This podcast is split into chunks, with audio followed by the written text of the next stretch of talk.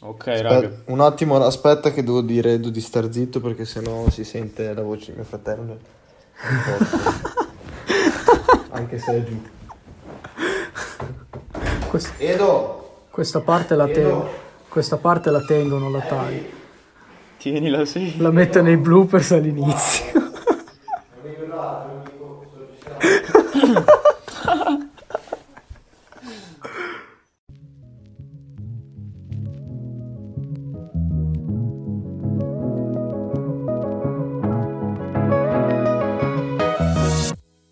Bella a tutti ragazzi, bentornati su Just Saying NBA, io sono Jack, con me ci sono Mirko Ciao a tutti. e Fede. Ciao a tutti. Oggi torniamo con eh, un altro argomento che trascende un po' le epoche del basket, perché andremo a parlare di eh, vari tipi di mentalità, ovvero eh, l'approccio al gioco di certi tipi di giocatori, quindi anche pescando un po' dal passato ovviamente. E abbiamo deciso di concentrarci sui big three, diciamo, quelli che abbiamo preso come i tre più che hanno esposto di più la loro mentalità agli occhi degli, degli spettatori, ovvero Michael Jordan, LeBron e Kobe. Oggi qui con noi c'è un nuovo ospite e mm, l'idea è stata sua, l'argomento l'ha portato lui, quindi vi presento Samu. Ciao a tutti, io sono Samuele e ho pensato che sarebbe comunque interessante alla fine fare un eh, discorso generale, non il solito discorso magari su eh ma Jordan era più forte, ma Kobe è il migliore, ma LeBron invece sta cambiando il gioco. Magari invece che fare un discorso del genere si potrebbe pensare, si potrebbe cercare di immedesimarsi in quella, in quella che è la loro testa effettivamente e vedere come loro vedono il gioco. Esatto, E- quindi parliamo sì di mentalità differenti, non di certo una migliore dell'altra. Adesso Sì, esatto, questo è un disclaimer da fare, qui no- nessuno verrà a dire che un giocatore ha una mentalità migliore dell'altra, ancora più Esatto. della Che uno- faccenda del GOAT, questa è molto personale e qui ne vogliamo solo parlare e dire quello che pensiamo riguardo alle mentalità, ma ritengo che tutti e tre i giocatori abbiano mentalità ammirevoli in approccio al gioco, tutti e tre. Quindi Sì, sicuramente. non E siamo qui per poi- sminuire nessuno. Esatto, e poi secondo me comunque è un bel argomento perché soprattutto nel basket ho notato rispetto ad altri sport questa cosa incide di più, Sì, vero, lo penso anch'io. Sia sulla squadra sia sulla, sulla partita in questione Mhm. magari. Sì, Boh. eh, pertanto io comincerei subito, magari ovviamente parlando di Jordan perché eh, in questo periodo ovviamente è uscito il, ehm, il docu- il famoso documentario The Last Dance in cui si parla, per chi non lo sapesse, della, mm, eh, dell'ultima stagione dei Chicago Bulls eh, di Jordan, Pippen, Rodman e Phil Jackson che secondo molti sono anche la, la squadra più forte di tutti i tempi. E in particolare di Jordan non c'è molto da dire che già molta gente non sappia, ovvero che, ehm, come dire, è partito da quella che era una squadra comunque piccola, perché gli Chicago Bulls all'inizio degli anni 80 erano una squadra piccola con poco seguito e come molti sanno c'erano già le squadre grosse come i Celtics e i Lakers che se le davano di santa ragione ogni, eh, ogni due per tre nelle finali. E la cosa che personalmente per quanto riguarda me, e da qui poi sentiremo anche gli altri, ha colpito di Jordan è stata poi la sua, la sua capacità con il tempo di mettere da parte il suo ego fino a un certo punto, perché comunque è rimasto un po' di eh, protagonismo, più che sul campo, nel- nell'immagine di Jordan.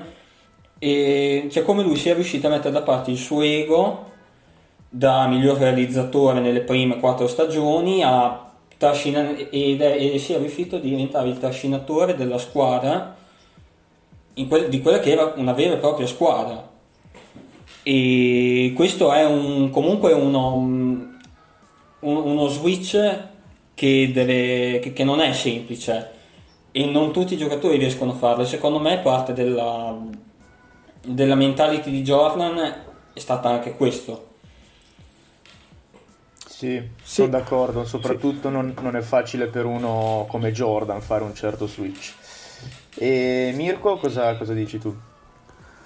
Guarda, io a proposito di questo voglio dire che sì, è una cosa molto difficile in cui la mentalità di un giocatore si fa vedere, perché comunque qui non si parla, cioè per fare una cosa del genere, uno switch del genere, mettere da parte il proprio orgoglio vuol dire che in te davvero la voglia di vincere penso sia sopra quella di vivere. Cioè, per Jordan era un giocatore che quando era in campo per portarsi a casa la vittoria era pronto a strappare il cuore dal petto a quello che aveva di fronte, senza se e senza ma. Per lui importava vincere. E questa è una cosa ammirevole per molti aspetti, ma a volte può essere ad esempio controproducente perché appunto nel momento in cui a te importa solo vincere, ti ritrovi spesso a fare degli errori, perché rischi di creare problemi o con gli altri membri all'interno della squadra o con gli allenatori, oppure proprio che questa tua voglia di vincere ti porti alla fine a perdere perché ti porta a strafare e infatti insieme a questa voglia di vincere io in Jordan vedo anche molto controllo.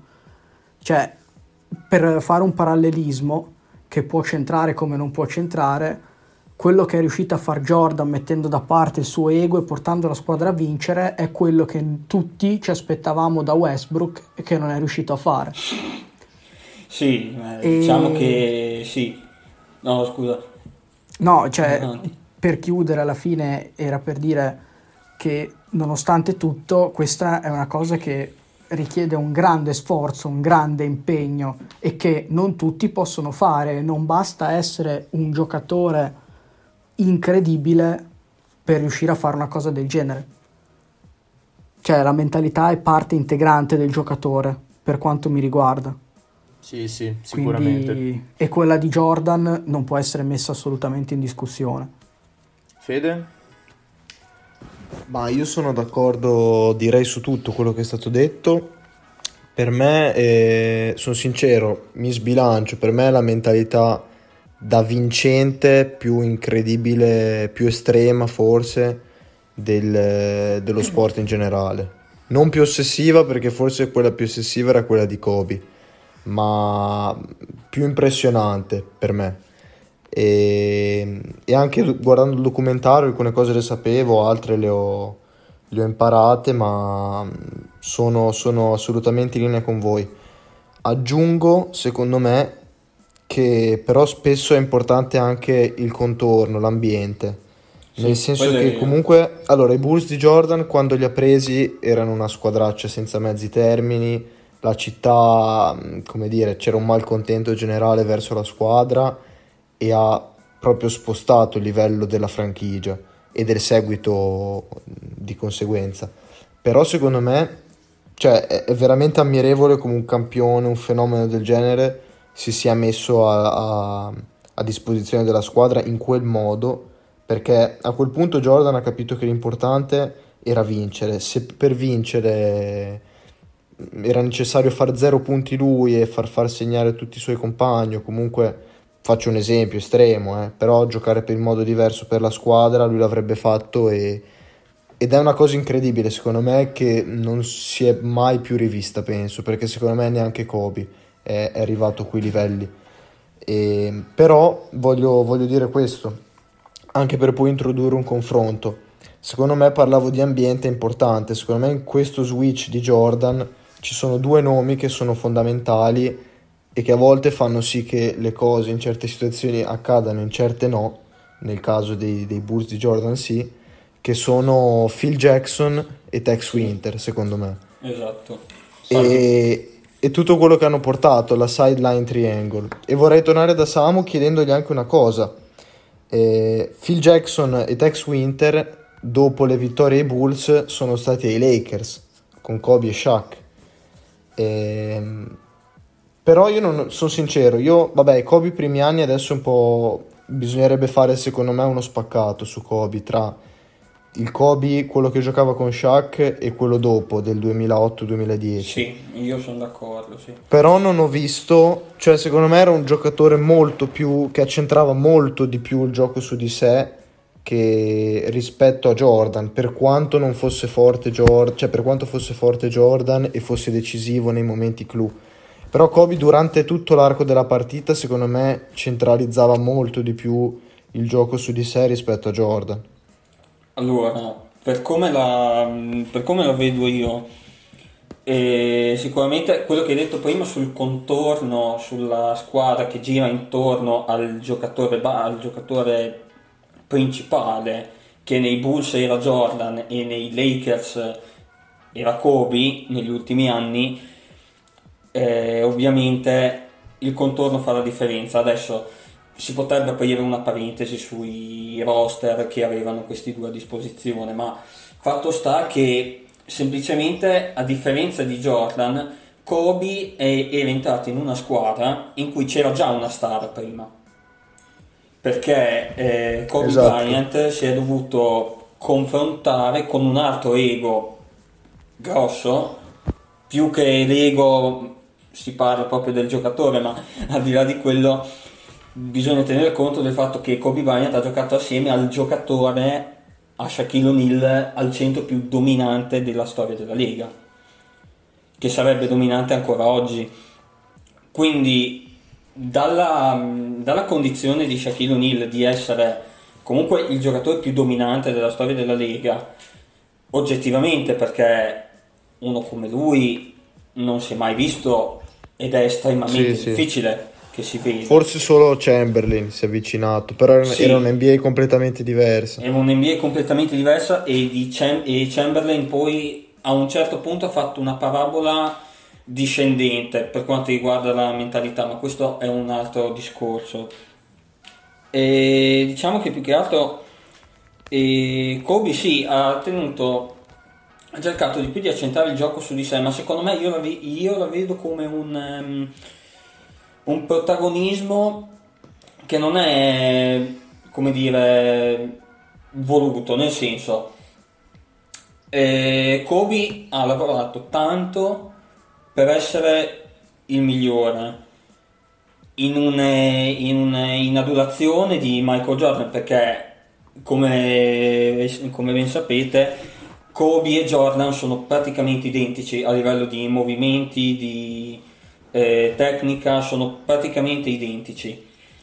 Perché Kobe si è concentrato molto sullo, sullo studio di Michael Jordan, lo guardava, lo guardava tanto, lo ammirava tanto e ha quasi maturato un'ossessione per lui, in senso positivo.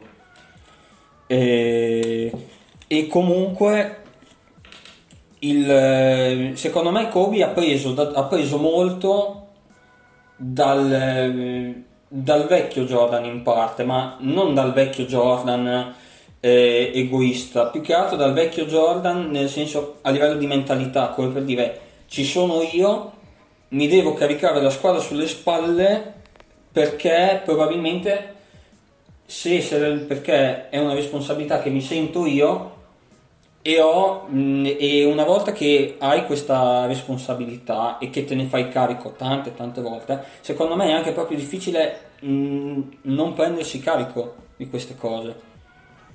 Sì, sì sono come un dovere tuo Ad... sempre. Esatto, aggiungo una cosa su, sul discorso dell'ambiente che secondo me hai centrato, cioè quando tu dici che Kobe si doveva far carico, è proprio il termine giusto, secondo me la differenza è anche un po' questa, se vogliamo. Cioè, se tu sei Jordan e giochi in quei Bulls delle ultime stagioni e hai Pippen e Rodman, è un conto. Se tu hai Odom e che ne so, e Metta War Peace è un altro, cioè capisci che ti devi caricare sulle spalle. Se tu come compagni, parlo di LeBron, hai un Tristan Thompson e che ne so, un J.R. Smith che l'ultimo possesso si porta via la palla sì, sulla parità, te le, devi, te le, devi, caricare per forza. Cioè, sì. probabilmente è quello un po' che ha fatto un po' la differenza. Poi, Però se posso- volevo... Vai, vai. se posso aggiungere una cosa, e Jordan aveva comunque questa, ha avuto questa capacità, si vede molto bene nel, nel documentario, Eh, in particolare nelle ultime stagioni. Eh, ne- nelle ultime stagioni o comunque in quei periodi in cui la squadra era in difficoltà. Jordan ha sempre, è sempre stato in prima linea per quanto riguarda il caricare i compagni di squadra. Infatti, Sì, prima, del- prima dell'uscita del documentario, quando a Jordan è stato chiesto insomma, cosa ne pensasse, lui ha detto: Ah, io non volevo che lo vedeste perché potreste pensare che io sia un grandissimo infame, che io sia ehm, disumano, che io sia stato disumano con i miei compagni di squadra e che abbia comunque preteso da loro l'impossibile. E infatti si vede, si vede delle volte, lo dice anche lui, eh, che lui eh, cominciava anche ad offendere i compagni, cominciava proprio a, mm, a offenderli, a usare anche delle parole pesanti, nel momento in cui loro, secondo lui, non davano il 100%, perché lui dava il 100% e allora pretendeva che anche gli altri lo facessero. Questo l'ha fatto anche Kobe, però Kobe non è riuscito, secondo me, a far fare lo switch che ha fatto, non ha fatto, non ha fatto in modo che i suoi compagni facessero lo switch che hanno fatto i compagni di Jordan al tempo. Esatto. Poi c'è tutto il discorso di giocatori diversi, giocatori diversi, mh, pensieri diversi, perché ognuno è diverso. Però sicuramente questa è stata un po' la differenza, perché Kobe Bryant è riuscito a migliorare più che non ha migliorato i compagni come Jordan ha contribuito a migliorare Rodman, Pippen, Kukoc anche quando è Sì, arrivato ai Chicago Bulls. Mentre Kobe più, più che altro Kobe ha ottenuto meno risultati per quanto riguarda il migliorare i compagni ma un buon risultato l'ha portato a casa che è stato poi Pau Gasol che già era forte. Poi, poi negli anni a Los Angeles insieme a Kobe Pau Gasol è stato potenzialmente il miglior giocatore europeo nella Lega. Sì, sì, vero, vero. Jack? Volevo chiedere un parere anche a Jack, che non abbiamo ancora sentito su, su questo confronto. Sì, allora, so che- ehm, beh, intanto avete detto cose con cui mi trovo comunque d'accordo. E io mi volevo concentrare sulla mentalità di Kobe e Jordan perché, come avete detto voi, è bene o male la stessa individualmente. Poi i contesti ehm, erano diversi, infatti ne avete parlato in modo giusto secondo me. Però come tipo di mentalità, allora l'inizio di, eh, di questi due è diverso senza dubbio perché eh, sì, Kobe si è trovato in una squadra dove lui non era la star, perché era, a, a quei tempi lì era Shaq la star senza dubbio, mentre Jordan ehm, da rookie anche ci ha fatto un paio di mesi forse, cioè lui si è appena arrivato ha diciamo quasi subito preso il comando della squadra e, e questo l'ha fatto facendo vedere come giocava.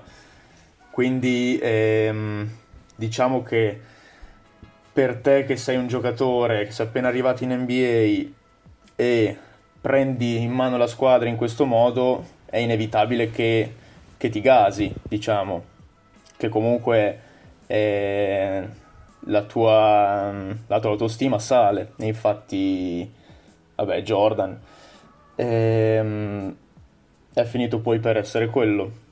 Sì, E ehm, alla fine eh, inizi diversi per, per Kobe e Jordan, però secondo me hanno- si sono evoluti nella stessa cosa, più o meno. sì E questa, ehm, questa ossessione, come l'avete chiamata voi giustamente, io l'ho vista sinceramente solo in questi due. Cioè loro proprio non accettavano il fatto di perdere. Se andate da Kobe e gli parlate delle finals del 2008 con i Celtics, eh, non so, cioè vi prende a morsi secondo me. Perché io penso che gli bruci ancora oggi. Ho visto un'intervista molto recente, cioè, mm, forse appena dopo il ritiro, dove diceva comunque che quella era che gli bruciava tantissimo, anche dopo che erano passati tutti quegli anni.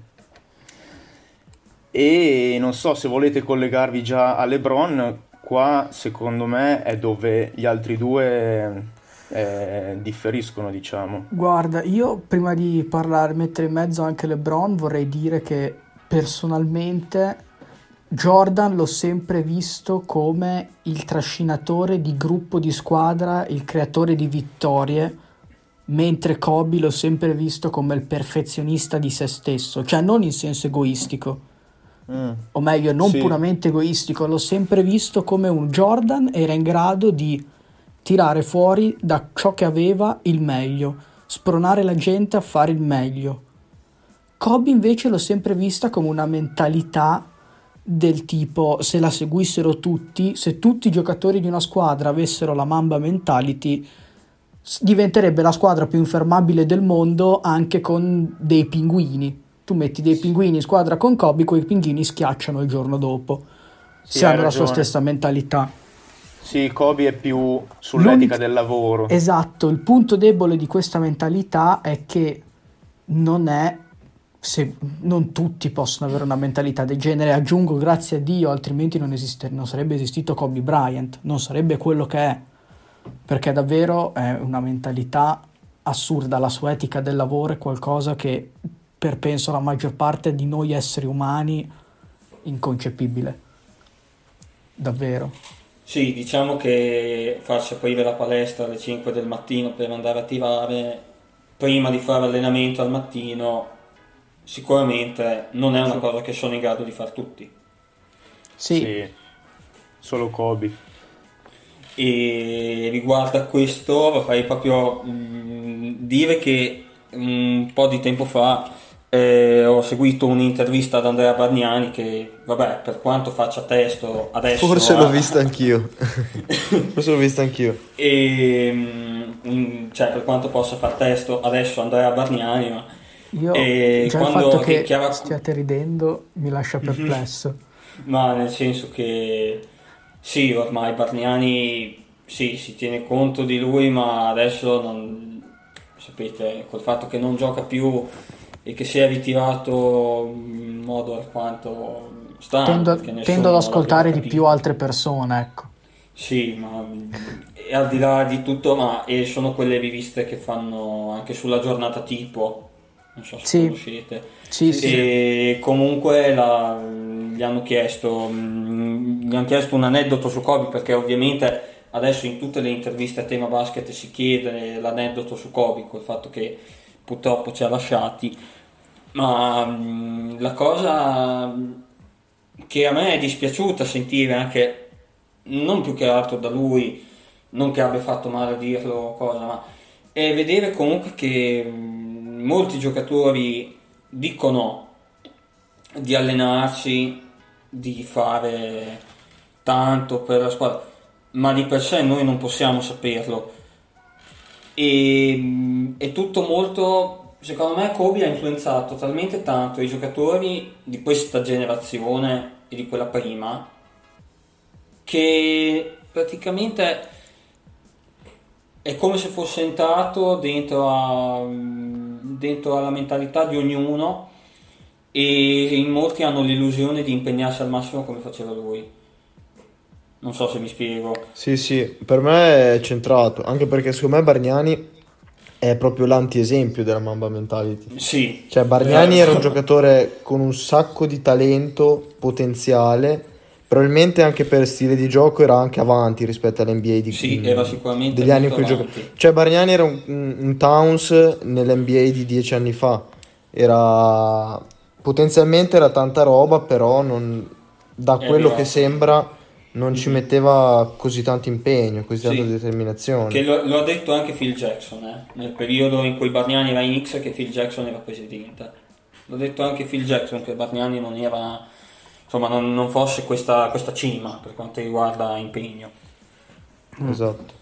Però Comunque, ovviamente è... è la sua parola contro quella di Bargnani, quindi noi non potremo mai saperlo alla fine. Esatto. Comunque, passando all'altro big, e, e poi comunque i confronti sono sempre, sono sempre accetti e, e ci saranno sicuramente. Diciamo due, due paroline anche sul re. È una mentalità secondo me un po' diversa, però va analizzata ed è essa stessa molto particolare e meritevole. Parto sempre da, da te, Samu, poi andrei Allora. da Mirko che so Mhm. che è abbastanza ferrato sul tema. Allora, io penso semplicemente che la mentalità di LeBron sia diversa per via del contesto in cui, cre- in cui è cresciuto.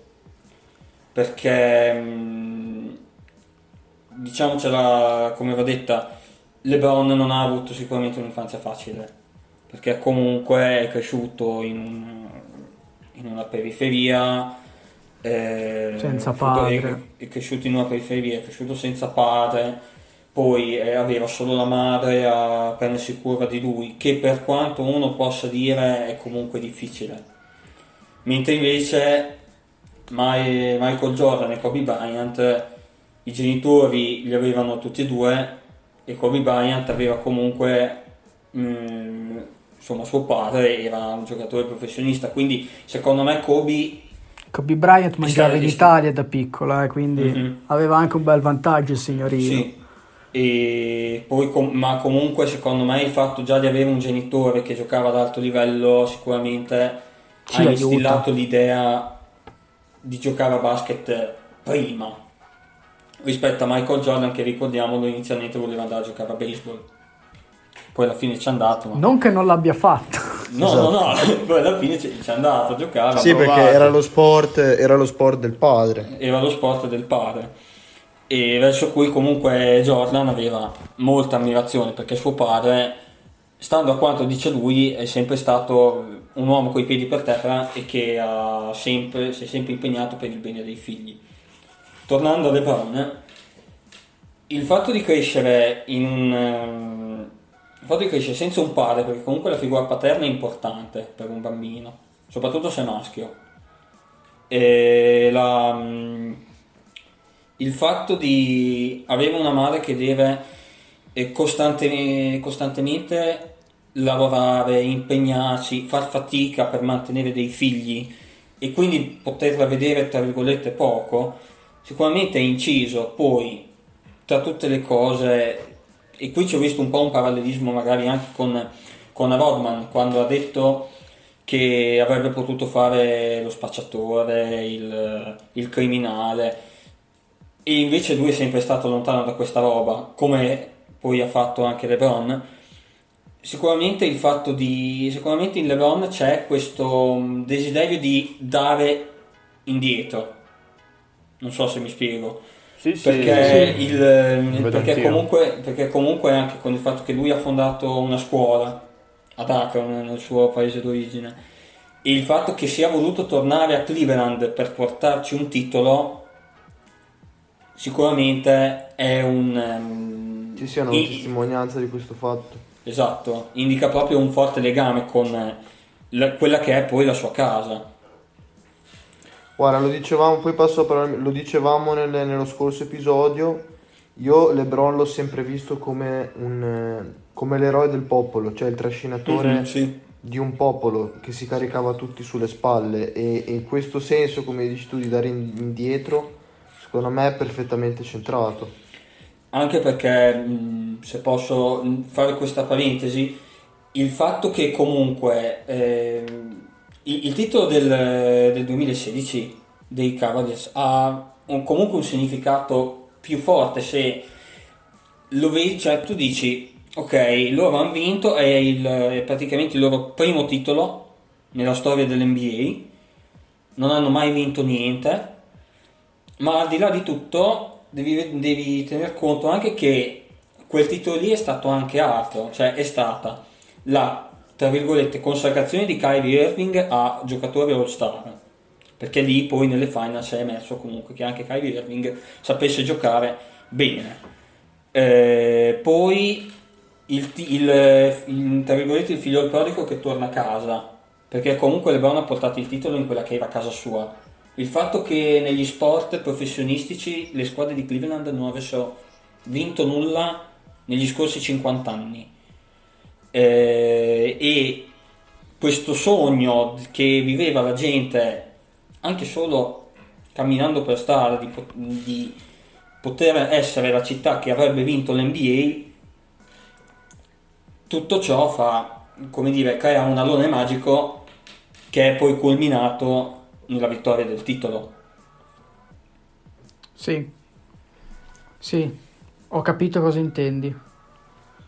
E sicuramente ha più significato, a mio modo di vedere, un titolo vinto sotto questo scenario piuttosto che magari uno di quegli altri titoli che possono aver vinto i Bulls o i Lakers sì, sì, sì. in un contesto in cui loro erano già mh, consacrati. Ecco. Sì, sì, sono d'accordo. Per me il più, più, sto, cioè non lo so, più importante di sempre, se pensi anche come è andata, che erano sotto 3-1. Sì, esatto. per tutti questi casi forse il titolo veramente non lo so, è veramente è la, incredibile. È la vittoria titolo, più, il titolo più da film che ci sia. Quel titolo esatto, non esatto. è il titolo né di LeBron, non è il titolo di Kyrie Irving, non è il titolo dei Cleveland Cavaliers, è il titolo di Cleveland come città. Esatto. Cioè sì. quel titolo l'ha vinto la città proprio. Più mm-hmm. di quanto possa averlo vinto Toronto l'anno scorso, molto di più. Sì, eh, sì, sì, sì, sì Per tutta la storia che c'è stata dietro. Sì, sono due cose diverse, sono due storie diverse, però effettivamente la, sono entrambi importanti comunque, ma il titolo di Cleveland è stato... È un titolo che più... non si ferma al basket, quello lì. Esatto, non è si altro. ferma al basket. Esatto. Bon. Su LeBron, Mirko invece più in generale, sulla allora, sua mentalità. Allora, partendo dagli stessi presupposti che ha fatto Samu prima, del, dell'ambiente in cui è cresciuto LeBron, questo ti porta uno a voler dare indietro, appunto, due a doverti prendere, cu- a doverti prendere cura di chi hai intorno, perché nel momento in cui appunto sei un bimbo da solo, vedi tua madre che deve sempre lavorare, che fa di tutto per te, e ti senti anche volendo in colpa nel non poter fare niente. Questo secondo me è una cosa che LeBron si è sempre portato dietro e che lo ha aiutato a, a diventare non solo il giocatore ma l'uomo che è. Perché LeBron cioè, ha una mentalità che va ben oltre l'atleta, ben oltre il giocatore di basket, è una mentalità che potrebbe seguire chiunque che fa qualunque cosa, cioè anche uno spazzino con la mentalità di LeBron sarebbe una persona sopra tutte le righe, per capirci, nulla a togliere agli spazzini, eh, si intende. E sempre questi disclaimer. E appunto e è un giocatore di cui, a parte per il fatto che l'ho visto sicuramente di più, si è vista proprio una maturazione, non solo nello stile di gioco, ma proprio come persona. Perché LeBron è appunto per quella volontà di andare indietro, di, di dare sempre tutto indietro. Ci ha provato a Cleveland, non ci è riuscito, è andato da un'altra parte, è andato a Miami, ha vinto quello che doveva vincere e poi aveva delle scelte, ovvero restare a Miami e vincere ancora, perché sì, significava vincere ancora, stare a Miami, oppure lavarsi il capo di cenere tornato nella città in cui era di- eh, tornare nella città in cui eri diventato un reietto da bimbo prodigio eri diventato un reietto avevano bruciato le tue maglie tornare in quella città e già lì detta come va detta ci vogliono due palle grosse quanto una casa per sì. fare una cosa del genere tornare lì in una squadra che non era di nessuno perché Kyrie Irving non era ancora Kyrie Irving nessuno era nessuno e tornare lì e fare di tutto dopo essere maturato, dopo aver fatto quello che dovevi fare, dopo essere diventato il giocatore più dominante della Lega, tornare lì, prendere la tua squadra della tua città, arrivare a vincere il titolo, piangere per quel titolo, perché cioè, le lacrime che ha versato LeBron le penso molto diverse rispetto a quelle che hanno versato Kobe e, Sha- e, Kobe e Jordan quando hanno vinto i loro titoli senza sminuire quelle di nessuno, però quelle di LeBron secondo me significavano altro e, e diciamo eh, ha risollevato la città dalle ceneri. Si è preso carico, come sua madre aveva fatto con lui, di una città intera portandola all'apice. Cioè LeBron ha la mentalità da padre per quanto mi riguarda. Cioè è proprio il padre che tutti vorrebbero avere, quel padre che farà sempre tutto per te. A costo di farsi odiare in alcune circostanze, LeBron, eh, LeBron fa, fa tutto quello che può. E è, è una mentalità discutibile per alcuni versi, però allo stesso tempo la ritengo altrettanto incredibile come quella degli altri due. E proprio tornando al disclaimer iniziale per cui non c'è nessuna mentalità migliore delle altre ed è una pura preferenza personale, cioè è una mentalità quella di LeBron che mi piace molto. Sono poi mentalità che io vedo applicate in maniera molto diversa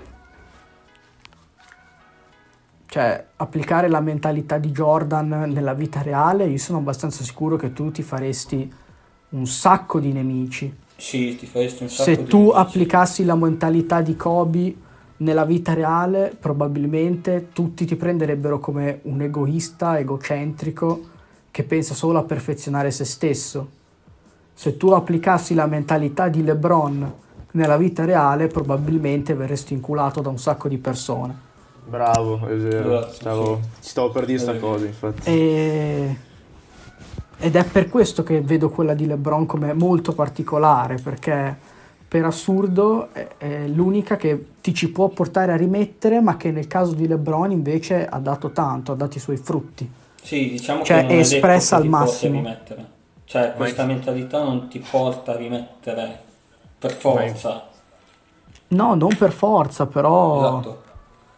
Ma Diciamo infatti, raga, che- sono, sono approcci al, al gioco e alla vita che li puoi adottare se hai certe abilità, secondo me. Soprattutto Jor- quelle di Jordan eh, e Kobe.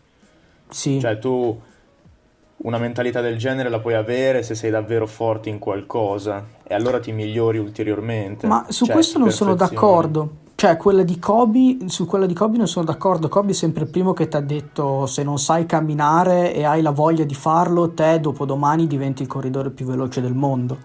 Beh, o c'è un comunque- comunque. C'è un limite, però la mentalità di Kobe ti spinge a portarti a quel limite e provare a superarlo. Quindi è una mentalità che volendo puoi applicare a tutti. Nel caso particolare del basket ti voglio vedere a cercare di imitare Jordan. Quello sì, l'abbiamo detto anche l'altra volta, No, Jordan anche Jordan perché, perché... anche perché effettivamente, cioè, a livello proprio comportamentale, uno rischia anche. Perché Sì, ovviamente infatti. ricordiamoci comunque che Jordan si comportava in questo modo, ma erano poi gli anni 80-90. Adesso siamo all'inizio, cioè siamo all'inizio dei nuovi 20 e quindi Jimmy Butler ha le- provato a dire che nella sua squadra non si impegnavano abbastanza, l'hanno trattato come se fosse il più sporco degli stronzi, l'hanno cacciato via. Per aver detto secondo me non si impegnano abbastanza. Però quello che voglio dire io è che le mentalità di, di Jordan e Kobe, se non riesci a, eh, diciamo, metterle sul campo con, con certe abilità, dopo sfociano in arroganza, non è più Sì, essere quello sì. sicuri di sé. Quello è vero, quella di Jordan soprattutto. Quella di Jordan soprattutto, cioè lui ha una mentalità così perché è forte e anche viceversa comunque. Cioè, devi essere Jordan per fare una cosa del genere, nel senso, in Sì. quello che stai facendo, dove la stai applicando, devi essere Jordan. Sì, se no sembri solo uno, uno stronzo proprio che, che Sì, se la sente sì, troppo. sì, assolutamente. Però quello che dico io, le mentality dei, dei giocatori non possono essere analizzate solo legate al gioco, perché io non ci credo No, che no, i giocatori infatti- siano tanto diversi fuori da quanto lo sono in gioco. E questi tre grandi lo hanno dimostrato tutti quanti. Jordan era competitivo in penso tutto proprio. Cioè, una sì, porca... ci sono, ci sono un sacco di aneddoti Sì, effettivamente. Infatti, anche, lo ha detto anche, mh, lo disse anche suo padre al tempo. Dite, eh, per- se, dovete, se volete che Michael faccia qualcosa, ditegli che non è capace di farla. Poi lui la fa. Proprio È perché seco- secondo me Jordan vedeva proprio questo, questo sentirsi dire non sei capace lo vedeva proprio come una, una spinta in più a sì, dimostrarti sì. che avevi sbagliato. E esatto. questo, lo, e questo si vede secondo me anche nel principalmente nel gioco, ma non solo quando gli si, gli si poteva magari dire eh non sei capace, perché alla fine cioè, sfido chiunque a dire a Michael Jordan non sei capace di giocare, sfido chiunque a farlo. Ma um, in particolare ci sono un sacco di episodi per quanto riguarda il Killer Instinct di Jordan e Kobe.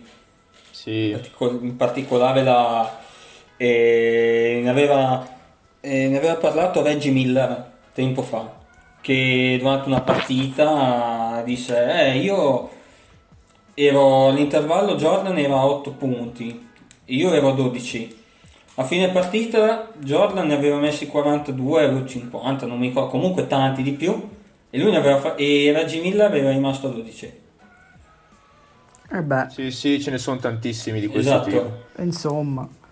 Va bene, dai. Eh, Fede, eh, vuoi spendere due paroline su LeBron?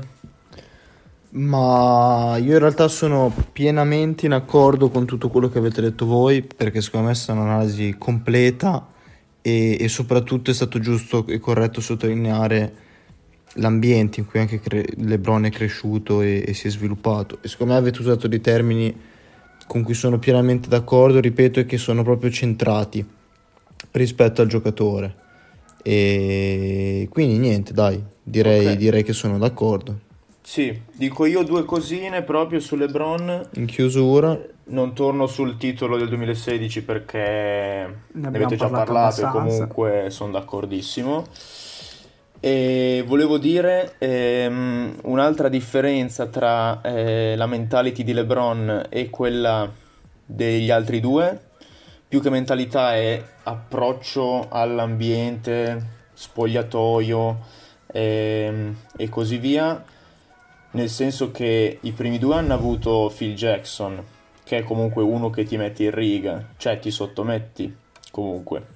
Mm, Anche se sì. sei Jordan e Kobe, perché Phil Jackson ha una personalità eh, grande. Comunque. Molto particolare. Sì, eh. sì eh. più che sottometterti, sei come, secondo me sei come attratto da quello che è lui. No, esatto, sottomettersi dopo sembra brutto. Cioè, ok gli... comunque lo stai a sentire uno come sì sì infatti è uno che quando parla si fa capire sì sì mentre LeBron non ha avuto eh, una personalità così di spicco né co- come coach e diciamo quindi ha detto ok allora lo faccio io LeBron lo vedo più uno come, come uno che prende in mano la squadra sia, dal, sia sul campo che magari anche dal punto di vista del, del coaching. Gestionale. Questo mm. poi un LeBron eh, inoltrato parlo, quindi seconda sì. Cleveland e adesso Lakers più che mai proprio perché adesso sì. è il capitano di tutto. Cioè... Però sì, sì diciamo che... che... l'allenatore si punta più sulle, sulle, su come difendere perché era quello poi il problema dei Lakers l'anno scorso. Poi ovviamente, sì, le, LeBron, poi ovviamente LeBron dice la sua e l'allenatore lo sta a sentire. Perché... Sì. Cioè, però quello che voglio dire è che comunque è vero, LeBron si è messo a fare l'allenatore perché non c'era una personalità di spicco, però devi poi anche essere capace perché se ti metti a fare l'allenatore perché non, c- non c'è una personalità di spicco e hai il record che hanno i Cleveland quest'anno, mm, non so per quanto, tempo, per quanto tempo tu continuerai a fare l'allenatore, quindi c'è da dire che LeBron è stato in grado di fare quello che ha fatto. No, no, più, più o meno bene, sì, sì, sì. Cioè. quello è un altro discorso, però non è una cosa da tutti neanche quella. Cioè, Beh, non basta lui... essere un gran giocatore per diventare l'allenatore di una squadra. Sì, e... mi fa ridere perché ne parliamo proprio come se effe... cioè, come, come se fosse l'allenatore esatto, della squadra. Esatto. Adesso tu mi vuoi dire che davvero a Cleveland. No, Tyro Lu, no, no, esatto. Ecco, ma ragazzi, no. ma Tyro Lu un pupazzo, dai, cioè, ma anche come c'è un, proprio un pupazzo. Lo guardate, guardate lì in panchina.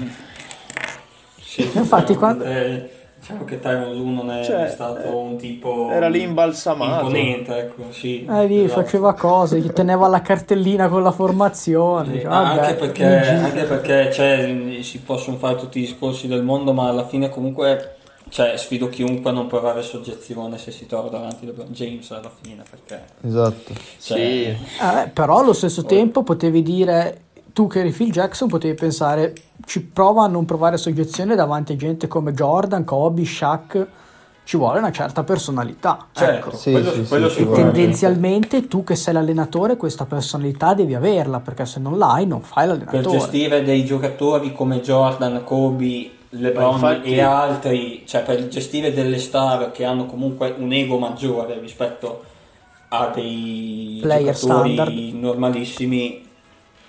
Ma infatti eh, Phil, Jack- Phil Jackson è arrivato da Jordan e gli ha detto te vuoi vincere perché io voglio vincere, se vuoi vincere passa, passa di più la palla. Cioè gli ha detto io ho tanta voglia di vincere quanto ne hai te e se lo vogliamo fare dobbiamo fare così. E non l'hai detto a Kyle Kuzma, l'hai detto alle- a Eh. Michael Jordan, cioè Sì. una Io casa. penso che se. Kyle Kuzma se ne andasse dai Lakers sarebbe un bel lavoro. Comunque Però, sulla figura di Tyron Lue, raga, ra- super random questa cosa, eh, lui è stato protagonista delle, boh, delle più grandi figure di merda dell'NBA praticamente. Ah, Sì. vedevo, vedevo anche l'altro giorno un video dove c'era Jordan a, a Washington e aveva avuto una mezza collisione con Kobe e Kobe dopo essersi lamentato perché gli avevano fischiato contro il fallo ha voluto eh, tirarlo su da terra lui mentre nel mentre era arrivato Tyron Lue che voleva dare una mano a Jordan e Kobe l'ha tipo gli ha detto "Pu- eh, puff vai via che, che- che ci penso io a tirarlo su Sì. quindi un'altra aggiunta alla collezione E Sì, via. sì. Beh, Eh, poi è, è vittima del crossover più famoso di sempre. poi Esatto. quello Sì. di Iverson che lo calpesta. Io, poverino. Però sì, ci sta. A volte No, comunque è bello pena. che abbiamo svariato anche sulle mentalità un po' degli Esatto. allenatori. la mentalità di Tyron Lue è tu sei lì di, che parli di, unico. mentalità di grandi e alla fine ti ritrovi a parlare di quella di Tyron Lue. ma raga ma Esatto. cioè vabbè Anche lì però serve una bella mentality dopo tutte quelle figure di merda continuare a tirare avanti. Ma guarda che non è mica facile, eh. Dio boh. Dio mamma. Infatti è un, caso, è un caso speciale Infatti è un caso speciale. Comunque, per chiudere, direi che abbiamo sbarrellato abbastanza. E Sì, esatto. il, tema, il tema che abbiamo portato era molto ampio, ci sarebbe da stare a parlare per ore. Sì. E sarebbe bello, proveremo a fare un approfondimento anche su altre mentalità che magari sono agli antipodi rispetto a Magari- quelle di, di questi magari, tre. Oppure evoluzioni delle mentalità. mente- mi è venuto in mente che magari un prossimo più avanti, questo potrebbe essere un piccolo spoiler, ma più avanti si potrebbe parlare di altre mentalities tipo Larry Bird, ad esempio. Esatto, esatto, magari, esatto. magari più che altro Larry Bird e metterlo insieme a gente come, come Garnett e Sì, trash per talker, parlare un po' diciamo. di trash talking perché loro comunque Esatto. erano, i, ma- erano i maestri in questa cosa Esatto, esatto. Sì, è un tema molto ampio, ci sono tanti esempi e, e sicuramente avremo modo di, di parlare nei prossimi episodi. Il trash E- talking è Kevin Durant che non, fischia, non chiamava i falli negli 1v1 di Team USA del 2017. Ma magari ne parlo io di quello, vabbè. Perché... Te lo lascio volentieri, te lo lascio Beh, volentieri. adesso, adesso vediamo, però io qualcosa da dire ce l'ho. Va bene, dai. ehm, Possiamo chiudere. Sì. È stato bello. Ciao a Bella- tutti. bella Ciao, ragazzi. ciao a tutti grazie